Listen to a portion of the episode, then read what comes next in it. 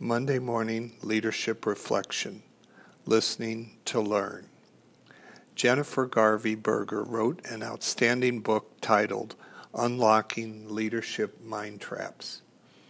One of the mind traps she identifies as being trapped by rightness. This can affect our ability to truly listen to the other.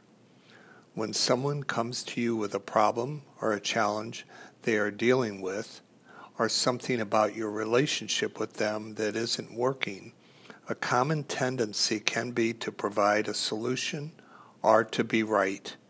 Jennifer calls this listening to fix or listening to win. A more productive approach is listening to learn. Believing we're right narrows and closes down possibilities. And mostly we don't even notice we're doing it. That's why it's a mind trap. But if we can hold the possibility that we might be wrong, whole new vistas open for us. We become more curious, better listeners, and better problem solvers. Listening to learn requires that we watch our assumptions that we are right. We can either make the problem go away by winning or make it go away by fixing.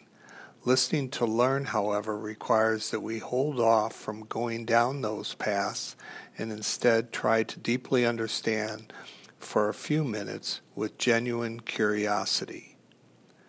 May you, as leader this week, focus your listening skills to curiosity and learning with those you lead.